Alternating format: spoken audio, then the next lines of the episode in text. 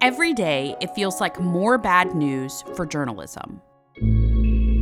We no longer have a commercial market that can support the levels of journalism that democracy requires. One professor's plan for a new economic model to preserve the news industry. There are creative ways to really not just decommercialize, but also democratize the system. I'm Niala Boodhoo from Axios. This is One Big Thing.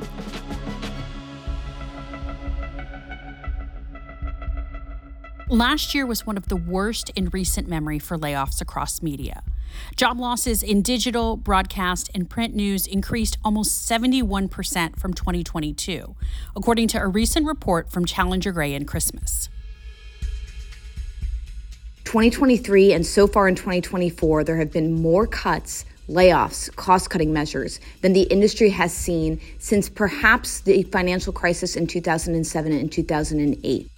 Axios media reporter Sara Fischer says there are three main reasons for this. One, the stagnation in the ad market. Two, high interest rates has made it really hard for media companies to raise debt or even to finance mergers and acquisitions. And then three, there's been a slowdown in news consumption ever since the end of the Trump era. And 2024's already started off with more cuts. In recent weeks, it seems particularly bad Victor Pickard is a professor of media policy and political economy at the University of Pennsylvania. He says this downward trend goes back some 20 years. Since 2005, we've seen a loss of two thirds of our newspaper journalists and about a third of our newspapers. Really, what this speaks to is the collapse of the advertising based revenue model. Digital advertising pays pennies to the dollar of traditional print advertising. And of course, much of this digital advertising is going to Meta and Google. So really, we've reached a point of no return, I think, for the broader commercial journalism sector. And to fix it, that requires bold new thinking from Americans, says Victor. This week, I asked him to break down the problem and his solutions. Hi, Victor. Welcome. Thanks so much for having me, Niala. People who are news junkies may have seen a few alarming headlines that include the phrase market failure when it comes to the industry. Do you think that's happening? And how would you describe that? Yes, it is. In fact, I would go just a bit further to say it's systemic market failure. So, traditionally in economic textbooks, you might find a mention of market failure, but it's usually presumed to be a temporary problem in markets that government may have to intervene to make little tweaks and then overall the market will be self-correcting. What we have with journalism is a classic public good, and public goods have never been well supported by the market, and that's one of the reasons why I call it systemic market failure. I think in many ways this was baked into the DNA of the commercial media model, this over reliance on advertising revenue going back to the late 1800s, as much as 80% of newspaper revenues derived from advertising. So I think this was always an imbalance to begin with. But once we lost this model, once that advertising subsidy, you might call it, fell apart, we no longer have a commercial market that can support the levels of journalism that democracy requires. So, in other words, you have market failure when the market does not allocate resources in a socially beneficial way. And I don't see any market correction to this. I think we're going to have to look outside the market for a structural fix to this problem. I'm sure there are people who are listening to this, Victor, who are thinking, what about the New York Times? They are arguably the largest, most successful news organization in the country. They're doing great. That's right. They have such a readership base that even if a percentage of their readers will pay for subscriptions to the New York Times. Of course, oftentimes it's through games and recipes and, and other clever outlets. They're really in this category of their own, and it gives a little bit of a false impression that a paywall model will sustain the kind of journalism that we need, when in fact, it's only a precious handful of large newspapers and maybe a few niche outlets that can really rely on subscriptions. Study after study shows that overwhelmingly people are uh, unwilling or unable to pay for journalism, and those that do pay tend to be wealthier and white uh, households. So we're really talking about disenfranchising many members of society if we go to a purely paywall model to support the news that we need. And so the model for a lot of newspapers in many cases seems to be let's find a billionaire to invest in us, whether that's Jeff Bezos in the Washington Post or the LA Times. But we've seen outlets owned by billionaires go down or suffer despite those deep pockets. Why do you think that is? That's exactly right. And so, if advertising isn't supporting journalism, paywalls aren't supporting journalism, then many people think the so called benevolent billionaires will save us. And of course, not only does that beg the obvious observation that not all billionaires are benevolent, but many of them, as we're seeing with the LA Times and Washington Post, both billionaire owned newspapers, even billionaires suffer sticker shock. They're unwilling to lose tens of millions of dollars a year on these kind of pet projects of theirs. And so, at best, we could hope that billionaires or even, I would say, philanthropists, and foundations might be able to prop up or save, salvage a newspaper here and there but it's not a systemic fix, that there's simply not enough private capital to support the kind of journalism that we need. I wanted to ask you about philanthropy. I'm talking to you this week from Miami, where the Knight Media Forum is convening. And the Knight Foundation, as well as MacArthur and a bunch of other foundations, philanthropic organizations, recently pledged $500 million over five years for local journalism. This was celebrated in the journalism philanthropic world as a really big deal. But to your mind, is this not enough? Unfortunately, it's not enough. Though I do want to step back and say that this is a glimmer of hope. And I think it would not be hyperbolic to say that we are living through a new golden age of nonprofit reporting. All these experiments are rising up on a monthly basis, largely because of these philanthropic contributions that are focusing specifically on local journalism, which is something I should have underscored from the very beginning. That's what we're seeing completely fall apart. We're seeing vast news deserts spread across the country where tens of millions of Americans have access to little or no local news media whatsoever. And this is causing all kinds of problems for democracy. So philanthropists are helping out tremendously. And I do think it's, again, not a systemic fix, will not solve the news deserts problem across the board, will not guarantee that all members of society will have access to the media that they need. So, you know, it's not enough. And what is your assessment of these different local nonprofits that are popping up? How does that compare to the news ecosystem that used to exist solely with newspapers and TV and radio? So I think in many cases you see these experiments serve local communities, especially communities of color who were never well served by the commercial media system. I'm thinking of, for example, Outlier Media in Detroit or City Bureau in Chicago. There's just so many of these hard hitting investigative journalistic institutions that are rising up. So that gives me hope, but we need to figure out how we can scale them up and how we can make that more systemic in all communities across the country. And that's where I really do come down to our last best hope is a public option, a, a public media model. And I don't just mean NPR and PBS, which I'm, uh, you know, I think they do great work, but I'm thinking that we need to expand this quite ambitiously to make sure that all communities have these kinds of newsrooms that they can access and also tell their own stories, right? I think we have to emphasize that our ideal should be that local communities can tell their own stories through their own media.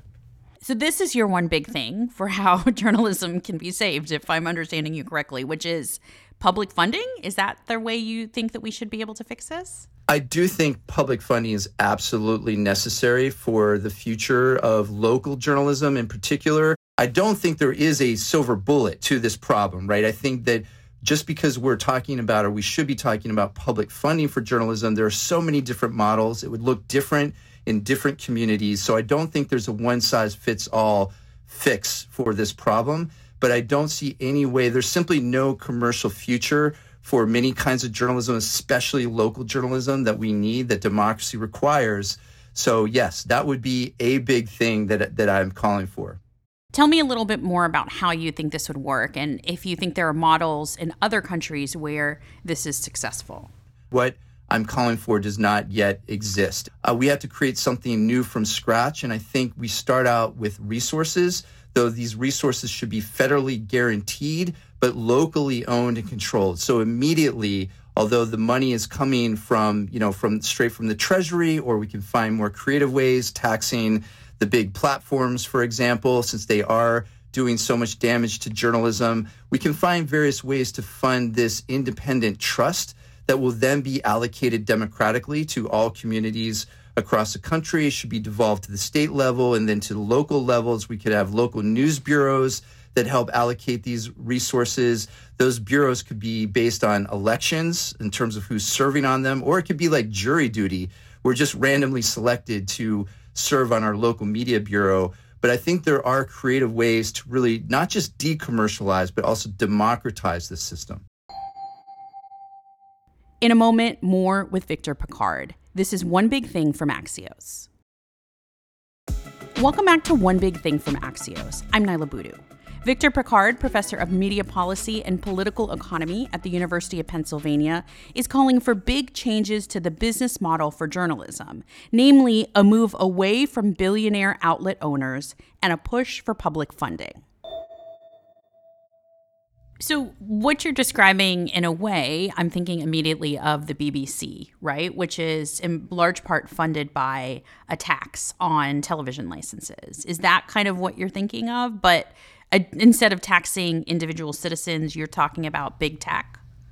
Yeah, well, big tech would be one example and one revenue stream. I don't think we could rely on big tech alone to provide the kind of resources that we need. But I do think the BBC is a good conversation starter because even for Americans who are very hesitant to welcome public subsidies into their media system, they Americans tend to have warm fuzzy feelings towards the BBC and sure enough the BBC does tremendous journalism, especially international journalism, but they spend about $100 per person per year towards their public media system.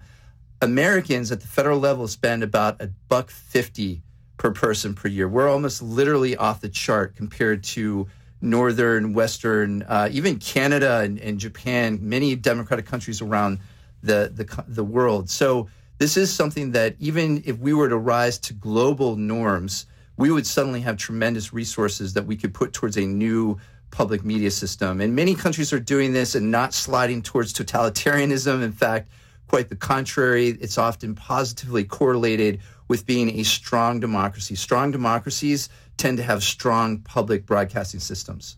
And I wanted to ask you about the political reality of that because, as someone who has spent much of my career in public media, I am very familiar with how much controversy gets attached to that dollar fifty for that model. So we have a hard enough time agreeing politically on just the tiny amount that public broadcasting gets funded for. That's right. And there are a couple data points that I would leverage that might give us some hope that this model would be possible. First, we should look historically and remind ourselves that public media subsidies are as American as apple pie, going back to the postal system, which in, from its beginning was essentially a newspaper delivery infrastructure up to 95% of the weight of the post well into the 1800s was based on newspapers which were heavily subsidized. The delivery of newspapers was subsidized so that all communities would have access to newspapers go beyond that even today in our more libertarian times polling data shows again and again that even among americans who might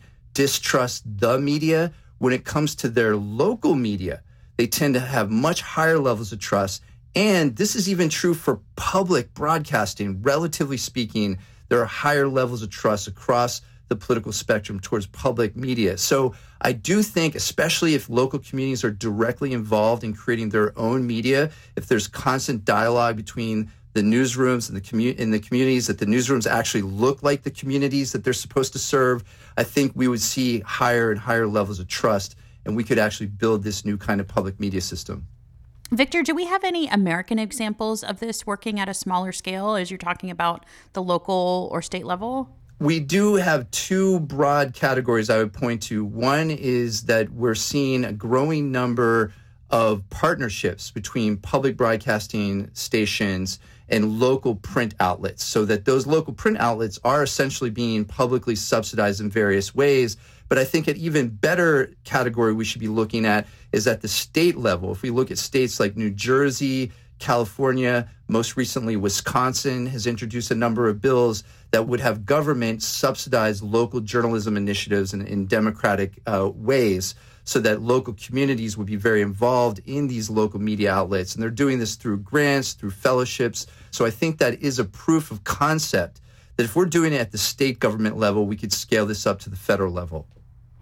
You mentioned that public funding isn't the only big thing. What else needs to happen here? Well, I think public funding is sort of the step one.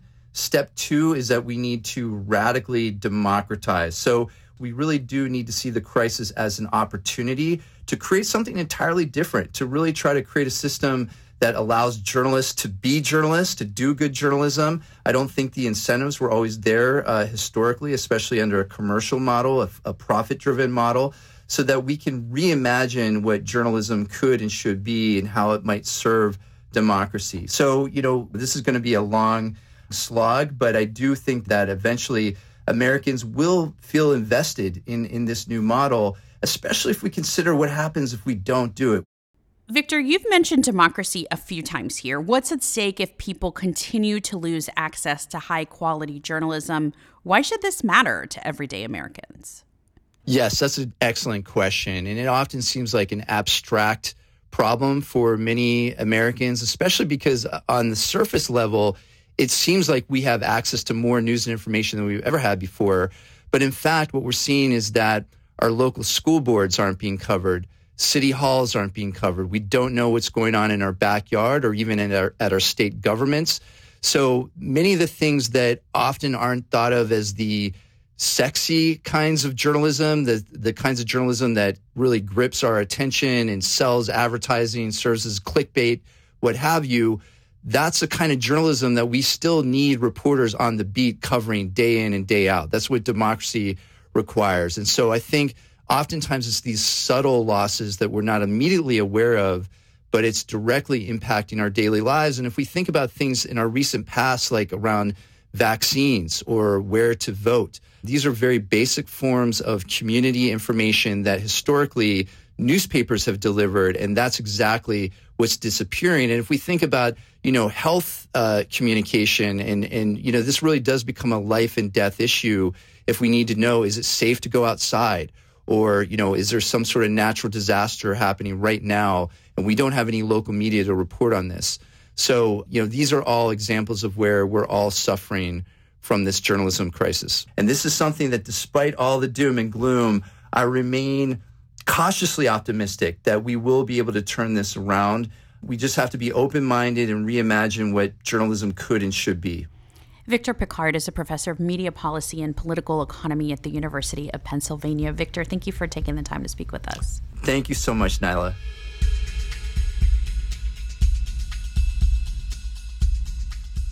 One more piece of this story before we go. Those local and nonprofit news organizations popping up that Victor talked about, many are moving beyond traditional print and even digital models and finding new ways to connect with and get news to their communities. Karen Rundlet, CEO of the Institute for Nonprofit News, says that's giving her hope. There's so many different journalists out there who are using tools like WhatsApp, like Nextdoor, to have conversations in community. Conecta Arizona is using WhatsApp to convene community and talk about important issues in Spanish, for instance. And there's also City Bureau documenters. They're training citizens and paying them to go to meetings, cover those meetings, take the notes, and partner with journalists to produce written stories, audio stories, video stories. They're holding the leaders accountable in those meetings to answer to certain questions to make sure the data is correct. City Bureau and documenters are an example of journalists training citizens how to commit acts of journalism. So there are a lot of grassroots organizations doing things to connect people and inform them so that they can be empowered and active in their communities that you may not have heard of. Karen Rundlet is the CEO of the Institute for Nonprofit News.